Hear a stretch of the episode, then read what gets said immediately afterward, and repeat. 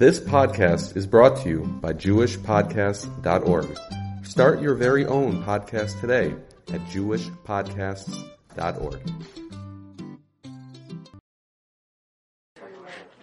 Great. Parshas Vayera, guys, 5782. We've got two psukim that we're going to concentrate on today. The pasuk says, "Vayas Moshe v'Aaron kashrutzivu Hashem osam kein asu." And Parak Zion, pasuk vav, Moshe and Aaron did exactly what Hashem commanded them to do. That's what they did. And in pasuk Zion, "Umoshe ben shmonim shana v'Aaron ben shloshu shmonim shana b'daberu Paro." Moshe was 80 years old. Aaron was 83 years old when they spoke to Paro.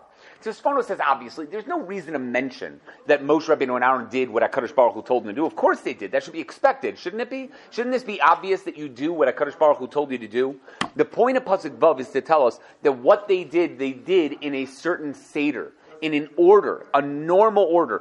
First, Moshe Rabbeinu would speak as the messenger of Hashem, and then Aaron would follow up with whatever it is, explain to the people everything that they need to do, his expectations, as a meturgamon in such a way. Meaning he went and explained to them everything that was there. They added nothing, they subtracted nothing from the message HaKadosh Baruch Hu wanted it, even though Moshe and Aaron were technically saying it in their own words. And that's what it means. They were perfect in their messengership. They knew what their job was, and they did it perfectly. The Alshech adds, it's even more special when you realize that Aaron is 3 years older than Moshe Rabbeinu, and that's the end of the pasuk. We'll get to this a little bit later, right? An older brother should feel jealous that he has to sit there and translate what his younger brother is saying. You'd think that at some point he'd feel bad being the spokesperson for his brother, and nonetheless he felt nothing of the sort. This is what Hashem wants him to do. He did it exactly as it was and thought nothing else of it. It's very soon as Rabbi Yonasan Eibshitz says it as well, and that's a huge lesson in of itself, just right there, to be able to sit there and say, I will be willing to make myself almost like a second in command, a fool, in comparison to my brother. I'm willing to do it if that's what Hashem wants me to do. Now, the Abarbanel says that Moshe and Aaron were the greatest anavim of all time, humble people. They both used the word ma. What are we? When referencing themselves, saying, what are we when it comes to HaKadosh Baruch Hu?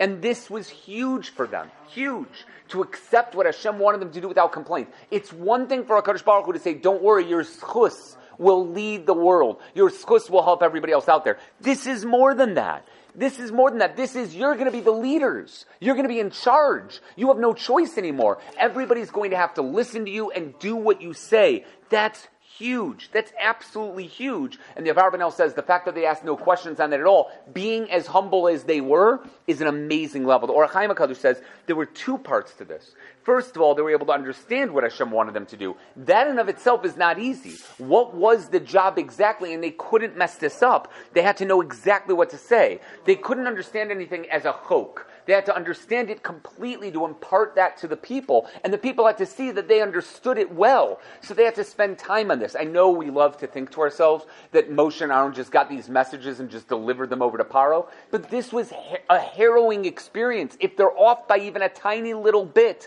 they could destroy Klal Yisrael. They had to sit there and sweat their way through it. Literally concentrate and hold themselves down. Maybe even have a vein throbbing in the middle of their forehead. Thinking about what God wanted them to do, says the Or Haim HaKadosh. They worked as hard as they could to make sure they had the right message to the right people and saying it at the right time. Kenasu. That's what they did.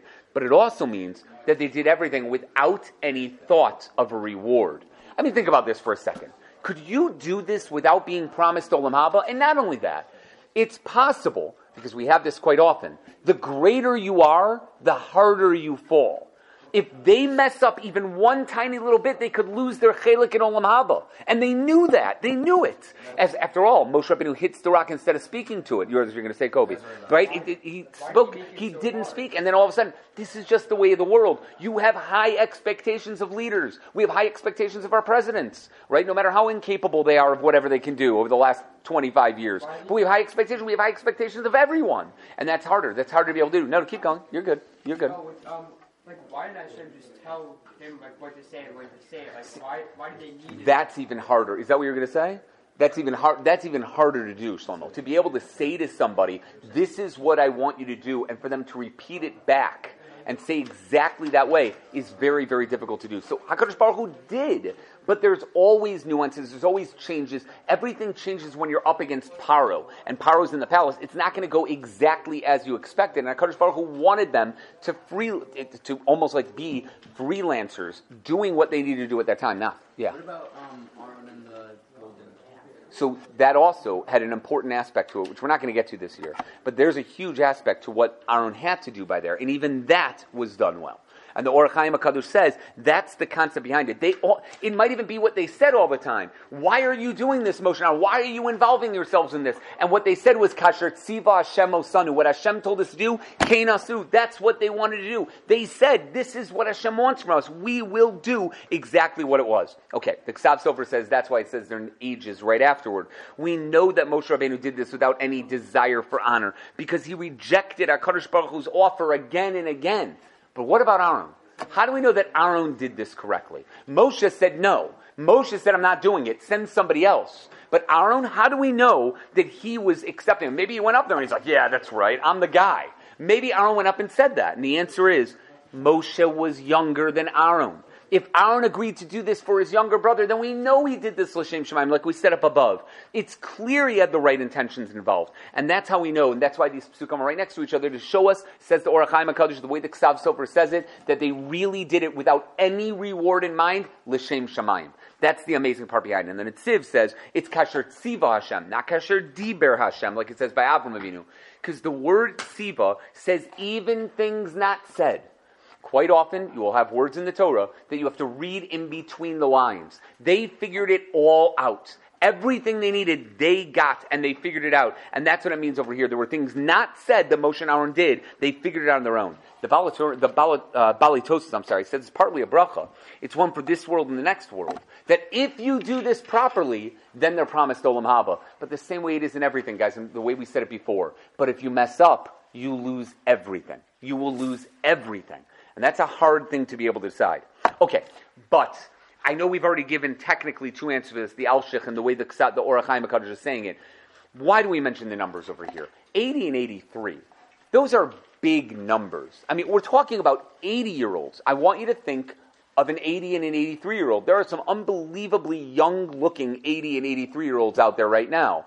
But for them to do this, to lead the people out of Mitzrayim, to bring them in front of Moshe, and bring them in front of Paro, and to do everything there. Now, granted, it could be that the times back then were different from what we have now, but you'd think that it's at least the same. We're very good at allowing people that are older to seem like they're younger. We have 80-year-olds that act like 60-year-olds, right? But still, that seems to be a very extreme age. Is there a reason why it's specifically 80 and 83? And if there is, why?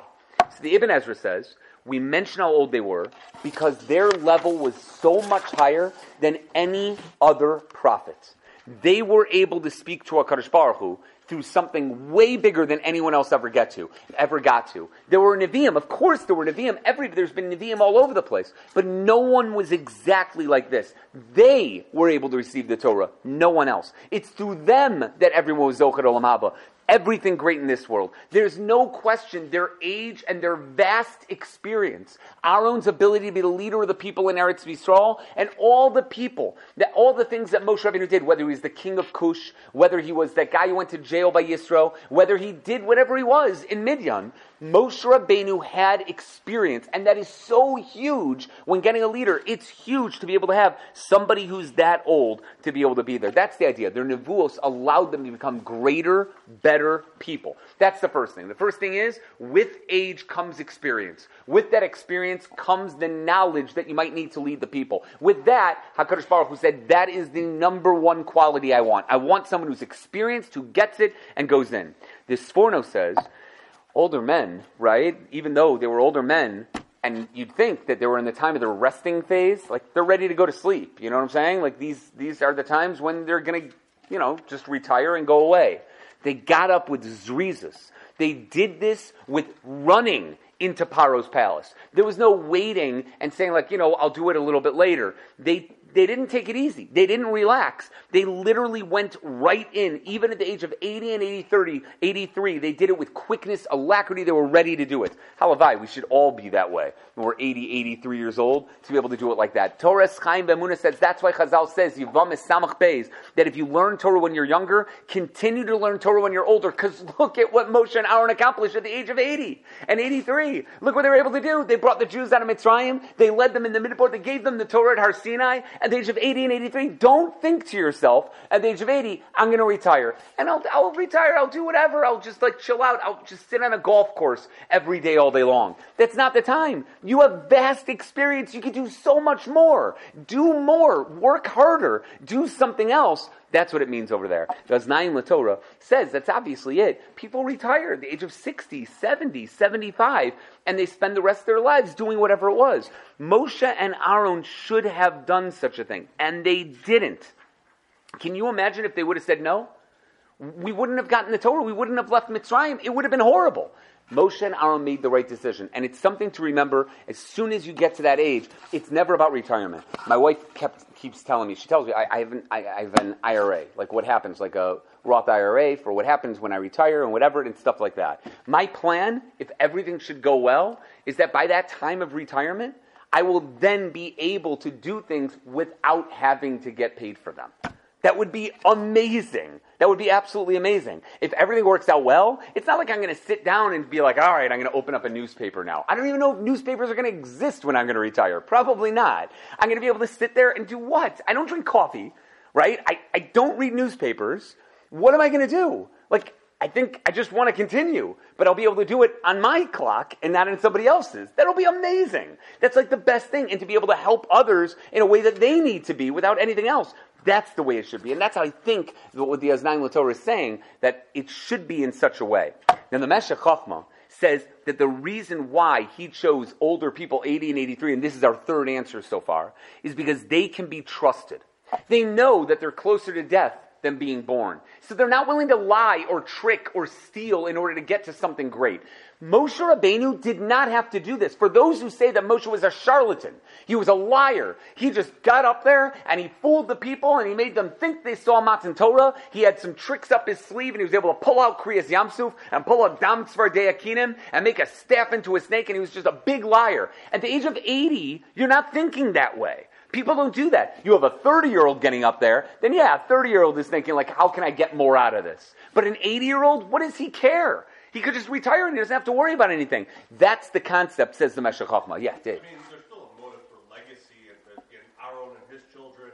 I mean, theoretically, he did... 100%. I'm not saying this is... It's not like an 80-year-old has never lied. Of course, there's no question, right? Those liars, those 80-year-old liars, you know, they're, yeah, that's that. It's more like these types of people with their, I can't let that get on there. You realize that, right? So either way, it's not that. It's that there's a nation that had personalities that, like Korach, the sons of Eliav, the Shob and Aknanis, everybody else, HaKadosh Baruch Hu needed someone who was older, who wouldn't look like a liar, so that when people came up and accused him of lying, of doing something wrong, he could say right back to them, absolutely not, that never happened, that was never there. The Abarbanel says, that's the right thing to do. You don't send young people to do an experienced person's job. You can't. If somebody's going to go to Paro, choose the right people. Choose the person who's been through this before. Choose somebody good. Says the Abarbanel, this should be done by Zakanim. Zakanim, a person who is Kaneh Chochma, who has acquired Chochma for themselves and becomes something great. Sefer Shari Aron says, it's not what you would think. Shari Yerushalayim, I'm sorry, said, that's not what you'd think. They think that only young people can affect change. They can make things happen. But an older person, what could he possibly do? Says the Torah, no, you don't understand. There was an 80-year-old and an 83-year-old that literally changed the face of the planet. They changed everything. They did it themselves. The Talioro says the Chasam Sofer used to come to a certain vacation town every year. He used to stay by a non-Jew. Stay by a non-Jew, this non-Jewish inn, and he would stay there, and he would be on his vacation town, whatever it was. It was like up in the mountains, it was good air or whatever it was. So he stayed there. One time he arrived, so there was a Jewish man that saw him, and he said, Rebbe, you have to stay by me. He had a house in this vacation town. He said, you have to stay by me. Well, you're staying by a non-Jew. Stay. Stay by me, it'll be much better. I'll make sure that everything's taken care of. I have an apartment for you to use. Everything will be there. And the Chasam Sofer agreed. He said, fine, I'll go ahead and do it. Soon, rumors were spreading all around the town that the Chasam Sofer wasn't as great as he said he was. Everybody was hearing these rumors. The Chasam Sofer, he's a faker. The guy's a faker. The man is a total faker. They couldn't believe it. The Chasam Sofer heard it. He met the servant of the guy, and he heard that it was the guy, the Jew, who let him stay in his apartment, right? The Balabas, who said that the Chasam Sofer was a faker. So he went to the guy's servant. He said, what happened? The servant said, I can't say. I'm not allowed to say. You got to talk to him directly. So the Chasam Sofer went to the Rav of the town. There was a Rav in the towns around. He went to the Rav of the town and he said, I'm not sure what happened, but I want to call him to a din Torah. He's been saying rumors about me. I substantiated that he's saying rumors. I don't know what he's saying exactly. He's saying that I'm a faker. I want to call him to a din Torah to see what he's saying. So the guy, the Rav, called in the man, and the man came in, and right in front of the Chasam Sofer, the man said, you are a faker, because I saw you on Shabbos morning. I watched you in your room. You ate a meal, and you didn't make Kiddush. Who eats a meal on Shabbos morning without making Kiddush? So the Chasam Sofer had an interesting minhag. This is a minhag from his fathers, that he would make Kiddush on bread on Shabbos morning after he davened Shachar. He davened Shachar as a vasikin, and then afterward he made Kiddush on bread. He'd have Kiddush, but it was on bread itself. And later on, when he had Kiddush when he had Shabbos meal in the afternoon, his lunch, so to speak, he made Kiddush on wine at the lunch meal. So he didn't in the morning, he did it a little bit later on. That was his minhag. It's a minhag that he had from his father, that he got from his grandfather. It was a Hungarian minhag. I don't know if anybody has this minhag anymore, right? To have two meals and one with Kiddush on the bread and one Kiddush whatever, but that's what it was. So the Chasam Sofer couldn't understand it. He said, what could he have possibly done to have deserved for Lashon Hara to be said about him falsely? I mean, he knows this guy obviously made a huge mistake and was going around saying Lashon Hara about him for no reason whatsoever. But he looked at himself, which everybody should do, and said, why did these rumors go out about me? What did I do wrong to deserve for me to be called a faker? How could that be? Yes, the guy did it, but it's something. I must have deserved something. I have to have deserved this kind of punishment. What could I have done? So he said, maybe it's because I stayed by a Jew that's an Ama Aretz, and I should have stayed by the non-Jew. Because the non-Jew, right, maybe feels bad. But he said, that can't be it. That can't be why. He thought like maybe it was something like that, but it's not that. And then he realized it's to teach him a lesson. It's not because of something he did. It taught him a lesson. The Chasam Sofer always worried that all it took was a bad leader, a leader that sinned, and then everybody would follow along with him. If you have one guy, let's say, who's a rabbi, and that rabbi decided to go, remember, the times of the Chasam Sofer were very harrowing times with the reform movement, and that rabbi decided that the reform movement was the right way to go, and started changing the tzura of davening, and started changing what Chilul Shabbos is. If you have one rabbi who goes away, he's going to bring an entire kehillah with him.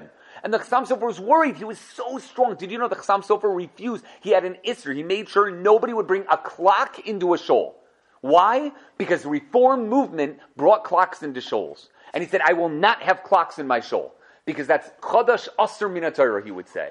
Anything new, asr min haTorah. If it wasn't done, don't do it. He was fighting a battle, an uphill battle against the reform movement, which was gaining traction everywhere, and the Enlightenment movement, which was gaining traction everywhere. And he had to fight and fight and fight. Said the Chasam Sofer, he always worried that the Jews were just going to follow one big leader. So he would go to different rabbis and different leaders and tell them, don't do this, don't do this, don't do... And he would go around, and he realized he made a big mistake. Jews were brazen. Are brazen. They're willing to fight with anybody at any time. He was the Rav of a massive city, Pressburg. He was the Rosh Yeshiva of the biggest yeshiva in Europe. He had written tons of Sfarim. 7 volumes on Chumash, 3 volumes on Shas, 3 volumes on Shulchan Aruch. He had 3 volumes, he had over thousands of tshuvas that he'd answer in his childhood tshuvas. He wrote down his drushos. He was in the Hungarian parliament. This man, there wasn't time for him to breathe, let alone sleep. The Chasam Sofer. He was one of the greatest Gedolim. He accepted Rosh Gebahag of his generation, the Rosh Gedola of his generation. And yet still, a Jew saw him do one thing, which shouldn't even have been a problem, and he immediately went around saying he's a faker. Immediately. Did not take anything else into account, just went there. Because that's what Jews are like. Says the Chasam Sofer, if a rabbi tries going off, his whole kehillah will stone him before anything happens. He's not worried anymore. He's not worried that one rabbi will take an entire kilo with him. It's the people that are really brazen. They can't stand to see something that I don't have to worry about whatsoever. They'll immediately protest and take him down. Because you're just saying that people will just start saying lashon hara when they see someone doing something. Unfortunately, like it's just the reality of life. He's not saying you should. He's saying that's what happens. So he was always worried that something bad would happen. He said, I'm not worried anymore. It's not going to happen because I see what happened to me. And if this is what happened to me, I know that nobody's going to survive. If they go around and start doing this, it'll never happen. See, it's so funny. I've heard of situations where there have been pastors in different churches, whatever it is, that all of a sudden decided the Jews are the ones. And they all became Noahites. All the people followed him. I've heard that before. But if you, I really don't know. And I haven't done crazy amounts of research on this. And maybe these days are different from what it was 300 years ago. But have you ever heard of a rabbi deciding all of a sudden we're going to go conservative? Like an Orthodox shul turning conservative, an Orthodox shul turning reform, or an Orthodox shul turning Christian and turning themselves around completely? You have? Might be the other way. I don't know. It might be the other way. It might be the other way in that case, because at least they built a mechisa. At least they have something. I don't know, but yeah, I guess it can happen. It's just so much harder to be able to go through. But that's what the Chasam Sofer was saying. It's a crazy thing. Okay, number four, our fourth answer. Why it mentions their ages? The Medrash Shmuel and the Medrash Gadol say there are certain tfilos that are only answered after 80 years. Now, maybe you guys remember a Gemara in Brachos. The Gemara in Brachos says that if you have a dream, it might take 22 years for your dream to come true. I don't know if you've heard that. 22 years. You have to wait for 22 years because of Yosef HaTzadik. Yosef HaTzadik had the dream that they were going to bow down to him. It took 22 years for that to come true. Says the Medrash Shmuel, it might take 80 years for tefillos to be answered. And they learn it from this pasuk, that he was 80 years old when he left Mitzrayim. Apparently there was a tefillah that maybe Yocheved made, that my child should bring Bnei Yisrael out of Mitzrayim. It happened 80 years later. 80 years. So if something happens, you daven for something, and he's like, it didn't happen. Wait 80 years, and then tell me that it didn't happen. Wait 80 years and see if it happens before that point. That's the idea behind it. Rav Victor Miller. Now, I'm going to pause this for a second and time out. I have always learned from every one of my rabbis that the idea of a person living ad mea v'esrim up until 120 years is a big fake. It's not real. There's no such thing as a person living up until 120. You can live to 150. You can live to 180. There's no such thing. And the pasuk that they all get it from is at the end of Parshas Bereishis, where it says, the hayu yamav mea v'esrim shana. Their days will be 120 years, which is clearly referring to how long Noach has to build the Teva. It's 120 years for them to build the Teva until the Mabul comes. That's how Rashi says it. It's clear as day. And it can't be there that 120 years means that everybody's going to live to 120, because Noach right then lived to 950. Right? I mean, Shem lived to 600. Avram lived to 175. Yitzchak lived to 180. Yaakov lived to 147. Amram lived to 137. Kahus lived to 137. We have all these people living these unbelievably long lives. Aaron lived to 123. Miriam lived to 126. So Moshe lived to 120. That's true. But Vahayu Yamav Me'ev Esrim Shana, I never understood as being an actual 120. Yeah. Wasn't there a Sephardi Rav, like one of the great Sephardi Rabbim, like 150 years ago, that looked like 130? Not that we know of. Who? I mean, Rav Kaduri was like the oldest Rav that everybody talks about with 109. What? Baba Sali was, I mean, not young. Yeah, he wasn't like 1984 is when, 1983 is when he passed away. I don't know. Maybe, but either way, it's clear. But I will tell you, the one source that you have for this, if somebody asks you, why do we say Ad Mea V'Esrim Shana? Where do we get that from? Who says that's a real thing? Is Rav Victor Miller. Rav Victor Miller says it in 5 places that I've counted. 5 different places. And he says it in this pasuk, that this is setting up HaKadosh Baruch Hu's plan in Sefer Bereshis. Hashem in Sefer Bereshis and Perek Vav Pasuk Gimel said the life of man will be 120 years. Again, I told you from the simple reading of the pasuk that's not what it means. But he says man will now live till the age of 120. 120. And that didn't happen yet. It was waiting until now, and it was accomplished by Moshe Rabbeinu. After Moshe Rabbeinu, people would not get past 120. There might be individuals here and there. Supposedly somebody just passed away. I don't know if anybody saw it, at the age of 125. That's what they claim. Yeah, it's possible. Individuals could do it. But normal people will not get past 120. Now, what this means is he was created to work on the Dor HaMidbar. He was 80 now. The Dor HaMidbar was always meant to be in the Midbar for 40 years. Think about this, says, it's brilliant, Rav Victor Miller. If they really weren't meant to be in the Midbar for 40 years, and the Meraglim caused them to be there for 40 years, if that's not what happened, right? Why did they make a Mishkan that was temporary? And as soon as they got to Eretz Yisrael, they immediately built a permanent place for the Mishkan. That doesn't make any sense. Why would you do it for only like 3 years? You spent an exorbitant amount of money for what? For a couple months? Why would you do that? It took them more months to build it than if they would have gone straight to Eretz Yisrael. It was always meant, says Rav Victor Miller, and this is a Chiddush, they were always meant to be in the Midbar for 40 years. The question was, would they get the 40 years in the Midbar because they deserve it and something good would happen? And maybe somebody would say right before they go in, they're just like, Moshe, we need to learn more before we go to Eretz Yisrael. Moshe's like, oh, good idea. Let's learn for another 39 years and then we'll enter Eretz Yisrael. It would happen in a bad way that the Meraglim would happen and they'd be punished and they wouldn't be able to go to Eretz Yisrael. Which one would be? What ended up happening was the Meraglim. But says Rav Victor Miller, it was always meant to be 40 years. Moshe Rabbeinu was always meant to die at the age of 120. He was always, and that starts from this pasuk at the age of 80, and that's that. That is a huge chiddush. Two huge chidushim. Number one, that the 40 years in the Midbar was always meant to happen even without the Meraglim. And number two, that 120 years is the right amount. Is the right amount. So that sign that you see, right, on I think it's on the... where is it? That highway that led to the Midwest Conference Center, about the 290. You look on the side of the highway, and it said the first person to live to 150 is alive today, right? So save for that, whatever it is. It's not true. Can't get past 120.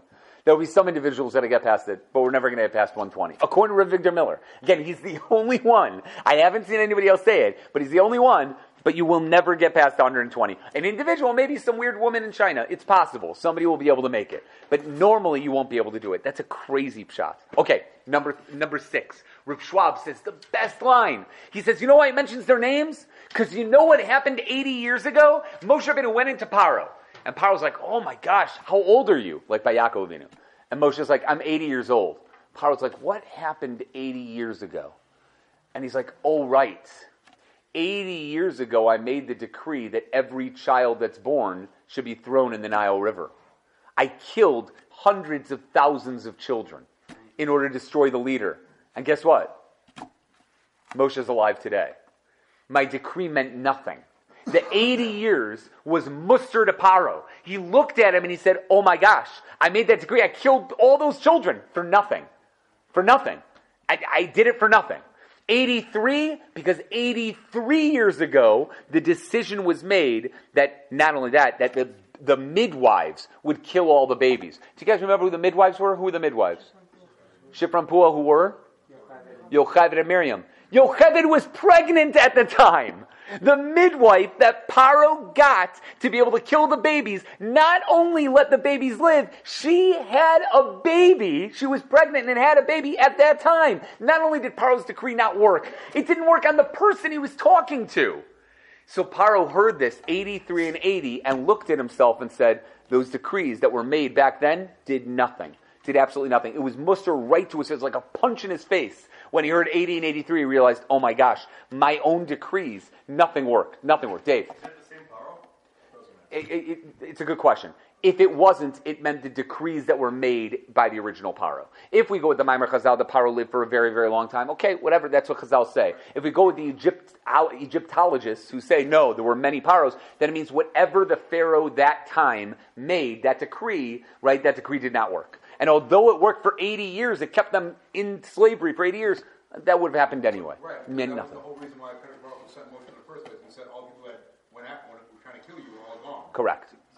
So the likelihood is that not only Dustin and Aviram are gone, but the Paro that was there. But Yakam Melech Chodesh Al Mitzrayim, there's something there, but it's unbelievable. Atzas Hashem Yisakum. Rabos Machshavos Blavish, we say every morning. Atzas Hashem Yisakum. No matter what, HaKadosh Baruch Hu is going to let it be. Now, Tam Vidas says it's clear that it's normal for people in the times of Moshe Rabbeinu to live 70 or 80 years. How do we know that? Well, this is an interesting one. Did you know that Moshe Rabbeinu was the author of the Tehillim from Tzadi to Kuf? Did you know that? Tzadi to Kuf was all written by Moshe Rabbeinu. He wrote all of them. It starts with Tefillah LaMoshe, that's Tzadi. And it goes on to be Vinoam, right? Vinoam Hashem Elokeinu, Masir Din Kona Aleinu, Yosheb Eseister Elyon, all the what's it called, all the Mizmors we stand Friday night, and Mizmor Lesoda is Mizmor Kuf. He wrote all of them. Now, did he write all of them exactly and David HaMelech just copied them down, or did David HaMelech adapt them? We don't know. But one of the things he says in Mizmor Tzadi is, Yemei Shnoseinu Behem Shivim Shana. The amount of years that we have in this world are 70 years. The big vuros, and if you're super strong, how long are you going to live till? How long? 80. Shmonim Shana. 80. Moshe Rabbeinu was the author of that. He's 80 at the time, and he lives another 40 years. So this Tam Vidas, Rav Sternbach, points out that even in the days of Moshe Rabbeinu, apparently 70 and 80 were the normal lives. It was Moshe Rabbeinu that wrote that. And therefore, it was a crazy thing that he was living to 120. Even then, it was a crazy thing. Now, as a timeout, there are others that say that David Melech adapted that. Moshe Rabbeinu may have written, Yemei Shnoseinu Behem Mea Ve'esrim Shana, V'im Bigvuros Mea Ve'chamishim Shana. And David Melech adapted to his times, or Shivim and Shmonim. That's possible. We don't know. But that's how he learns it over here. Because they did this, that's why we mention their names right over here. There's a Panim Yafos over here, which is beautiful. You can look at it yourself, okay? There's a Panim Yafos. The Chasam Sofer says 80 and 83. What's you guys can add. 80 plus 83 is? 163. I'm very proud of yourself. You got this. No. You have this. 163. The Gematria of 163 is Etzpa. It's hinting to the Etzba Elokim that would be hinted to by the Makos. That's the word that represented the Makos. It's also the Milui of the name Aleph He Vav He. Now, guys, I realize that the name of HaKadosh Baruch Hu is usually Yud Ke Vav Ke or Aleph He Yud and He.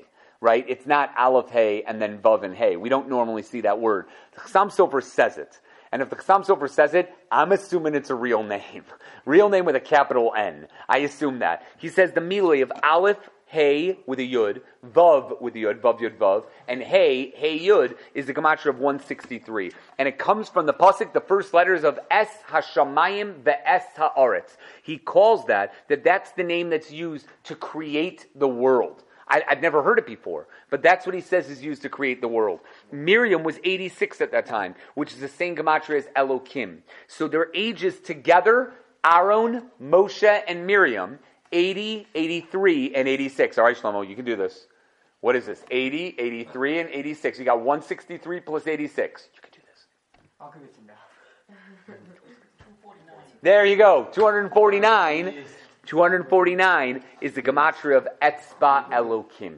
The Etzba Elokim, and that's where they all come from. That's an amazing idea over here. There is another thing, the Malaya Omer says the two pays stand for Pakot Pakadati. The Chasam Sofer and Toras Moshe gives another thing that he says regarding the pasuk that we spoke about for Aniyeh Yom Yiladitika, regarding a person's birthday. He goes into the question of whether it's a birthday or not on that day, and there's a Ksav Sofer above that we already mentioned over here. But I'm going to add on something, which I think is 100% true, which has always been an idea of mine. I always thought that the reason why we mention Moshe's age, and anybody who's been in my shir knows this from what we go through in Navi, says the things we do to gain perfection are not things that people know about. Moshe Rabbeinu lived a life of complete solitude. Nobody knew who he was. No one knew until the age of 80. No one had any clue who this person was. Yisro had glimpses into it. Tzipora probably had an idea. But no one had any clue. And this allowed him to be the most perfect person that he possibly could be, because that's what a Navi is. The true person to lead Klal Yisrael, which is going to include Mashiach in the future, is not going to be, again, this is my opinion, it could be anything. It's not going to be a Rav Chaim Kanievsky who's been in the limelight the entire time. It's going to be someone who is not in the limelight, who had nothing to do with anything, who all of a sudden pops out of nowhere, and you're like, oh my gosh, he's shining like this bright light. This person who worked on himself and worked on himself to become the person. And yet he's still normal. He's still married. He still has children. He's still involved in things. He's just somebody that you never expected.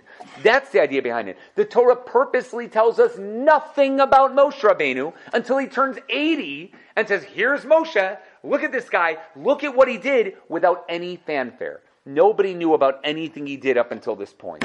And that's something. Tznius is a trait that cannot be taken lightly. It's why Shaul HaMelech became king, and therefore it's also why Esther was able to marry a person like Achashverosh and survive. It's what allows Bnei Yisrael to be amazing. Again, we live in a world, it's 2021, where every Jew has to show something off.